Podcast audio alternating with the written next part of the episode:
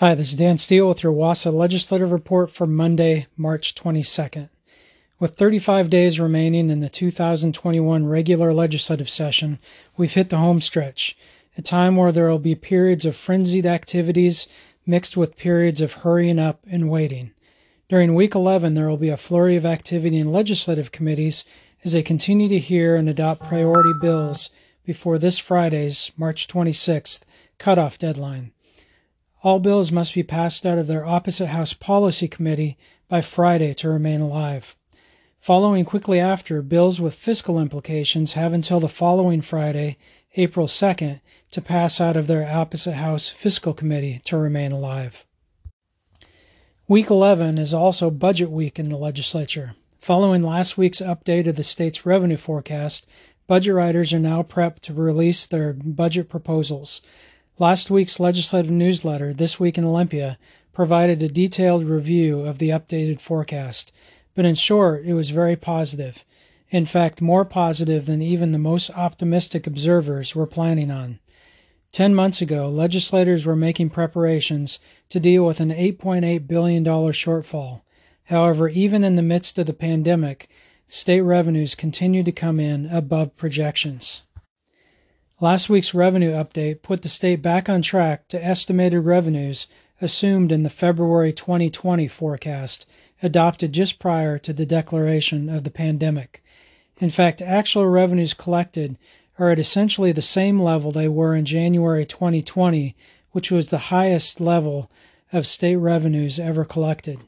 And projections assume revenues will continue to increase at least for the remainder of this biennium the 2021 23 biennium and the 2023 25 biennium.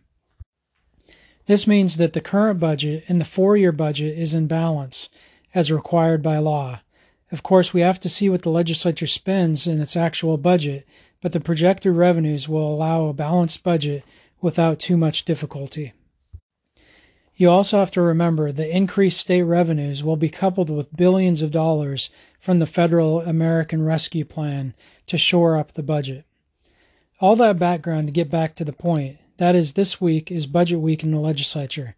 Today, both the House and Senate transportation budgets were released. Usually, the transportation budget has very little impact on K 12, other than some funding for safe routes to schools However, the transportation budget is one of the necessary puzzle pieces to the closure of the session. Later this week, we'll see the four other budgets. The Senate is scheduled to release its capital construction budget on Thursday, March 25th, with a public hearing following that afternoon in the Senate Ways and Means Committee. The Senate is also scheduled to release its operating budget proposal on Thursday, with a public hearing in the Senate Ways and Means Committee on Friday. The House is also set to release budget packages this week. House budget writers will, will release their operating budget proposal on Friday afternoon with the possibility of a public hearing on Saturday, although that has not yet been confirmed. The House's capital budget is scheduled to be released this week as well. However, we don't yet have a confirmed date. It has been rumored that they may unveil their capital plan as early as Wednesday, however, that seems unlikely. Regardless of the timing, all six budgets should be in place by the end of the week. Of course, budget writers have been locked behind closed doors as they crafted their plans, and we have almost no information about what may be in or out of the plans. It is likely there will be funding in the operating budgets for enrollment stabilization linked to the original House Bill 1476, as well as pupil transportation funding linked to the original Senate Bill 5128. Understand, however, that this funding is likely to be a pass through of federal ESSER funds, or at least language requiring those funds to be used first. Whether there will be state funding to supplement the federal dollars, especially for those districts that receive little or no ESSER funds, is still to be determined. We have pushed hard for state funding, and key legislators have committed to ensuring all districts will remain whole. However, it's hard to trust easy words and will wait for the black and white budget documents to see if they have followed through with their commitments. At this point, budget proposals are locked in, and there is little hope of impacting those bills right now.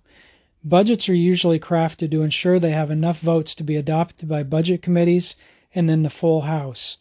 Senate proposals have need 25 votes and House proposals need 50 votes. However, once they hit the public, there is an opportunity for amendments and shifts within the budgets. Therefore, we encourage you to continue to engage now and also when the budgets are released to express your support for enrollment stabilization funds and pupil transportation funds. It seems likely we are going to lose in the protection of ESSER funds as legislators seem intent on forcing districts to use those dollars to backfill enrollment and transportation losses. Legislators need to continue to be reminded, however, that Congress provided school districts with federal funds for specific purposes to support the safe opening of schools, addressing students' learning recovery needs, and also students' social, emotional, mental health, and academic needs resulting from the pandemic.